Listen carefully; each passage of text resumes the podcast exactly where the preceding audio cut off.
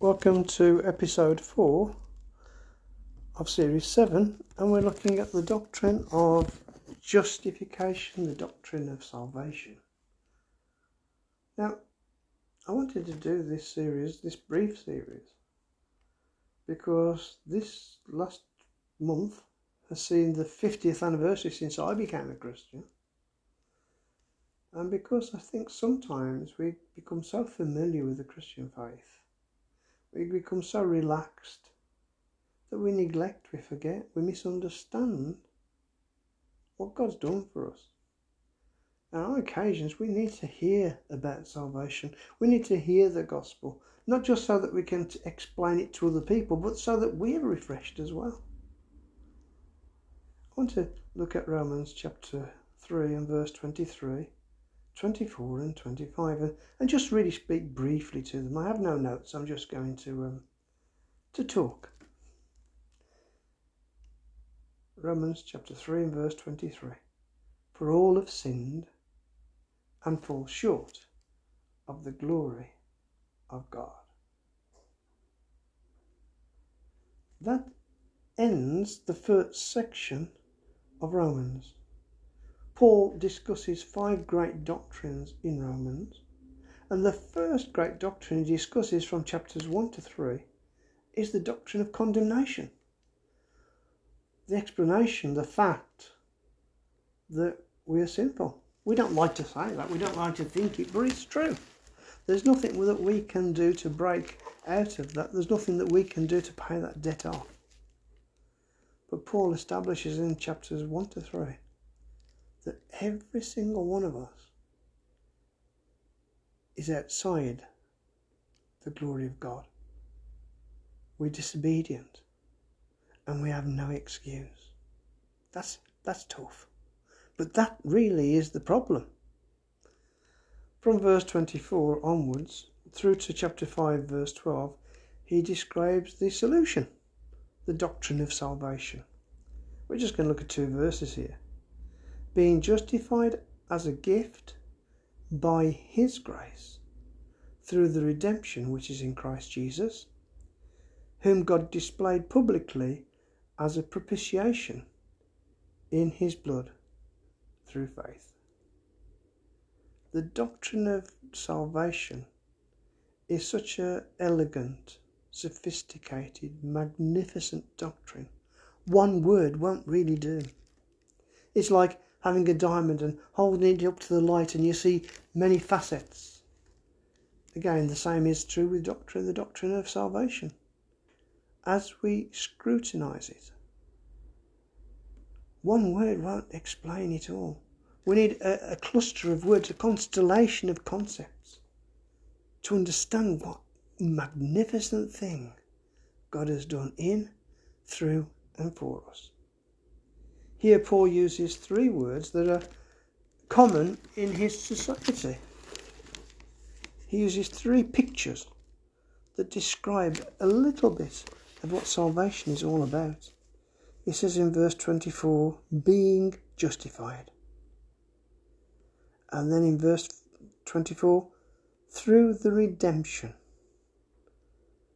And then in verse 25, publicly as a propitiation in his blood. Those are three pictures that will help us to understand what God's been doing in salvation, each taken from a part of ancient life. Justification was a picture from the law courts, it's a forensic term. Redemption was a picture from the debtor's prison or from the slave market, it's a commercial term. And then propitiation is a, a, a picture from the sacrificial system in the temple. Let's look at each of these in turn. Justified. Now, uh, very often justified is described as just as if I'd never sinned, but that's not quite accurate, is it? Because I have sinned. And so, it, although it helps us to understand a little bit of salvation and justification, it doesn't explain it completely. Justification is a term taken from the law courts where the judge pronounced not guilty, pardoned, Take this as a picture. There you are, standing before God. There's no hiding, there's no excuses. There you are in your sin, clothed in your sin, in your wickedness, in your corruption, in your deceit, in all those things. And now Jesus comes in all of his beauty, in all of his righteousness, in all of his glory. And he comes up to you and he takes off that robe of sin and he puts on you the righteousness, his righteousness. So when God sees you, he doesn't see your sin. He just sees the beauty and the righteousness of Christ. Justification was always used in the banks as well. It's about the cancellation of a debt. Take this as a picture. Here I am. I am, oh, twenty thousand pounds in debt. And someone comes and they pay off my debt. But they don't just pay off my debt, they credit my account by £20,000 as well. It's not that I'm in debt debit, it's not that I'm neutral, I'm actually in credit. And that's what justification talks about. It talks about when God sees you, he just sees the beauty of Christ and the righteousness of Christ rather than our sin.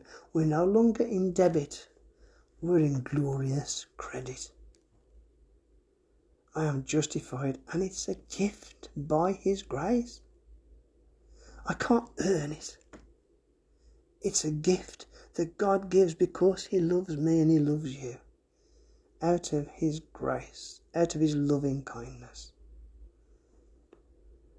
And then Paul uses the next word, redemption. Redemption was a, a word used in commercial circumstances. It means to pay a ransom. It means to buy back. It means God has paid off our debt, bought us, purchased us, and set us free. One day you were a slave, you were in debt, but now you're free. Again, the pictures here that were conjured up in the minds of the re- original read- readers were uh, a person in debtor's prison a person would have a debt, and their debt was written down on a piece of paper, on a certificate, and nailed to the jail door. And when someone paid off that debt, the person was set free from prison. The certificate of debt was ripped up, torn from the nail, and the jailer would say, paid on the nail. Paul later says, You're not your own. You were bought with a price, the precious blood of Jesus. Jesus has paid off your debt and set you free through his grace. It's only in Jesus that we have redemption. The third picture is taken from the temple. It's taken from the Day of Atonement. On that great Day of Atonement in ancient Jewish times, the um, the high priest would come. He would carry with him the, the blood of the animals that had been sacrificed. He would go into the holy of holies that just that one day in the year, and there he would approach the ark of the covenant and the mercy seat. Let me just explain this to you. The ark of the covenant contained three objects: Aaron's rod, which describes God's rule manna, that describes God's provision, and the two tablets, the Ten Commandments, which describe God's law, God's rules, God's regulations, God's expectations. Above the Ark of the Covenant was a thing called the mercy seat. It was a golden slab. Now the high priest would come and he would sprinkle blood all over that golden tablet that golden slab. And the picture there is that God could no longer see our rebellion against his leadership, our rebellion against his provision, our rebellion against his rule, because it was covered by the blood. Some of your versions may have the word expiation, some of them may have propitiation. There's a slight difference between the two words, but they describe this whole process. When God looks at our sin, although He loves us, is indignant, is angry. That sin is a debt it needs to be paid for. Expiation and propitiation describe how God, His anger, shall we say, is satisfied and turned away.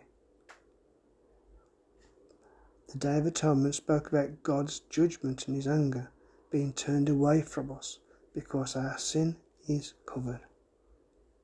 That's an incredible fact, isn't it? God has covered your sin. He has paid your debt. He has made you directly, completely, absolutely attractive to God. How? It's a gift by His grace, through His blood, and through faith. You know, sometimes we really have to just stop and take that in. God has done so many great things for us. It's incredible. Amen.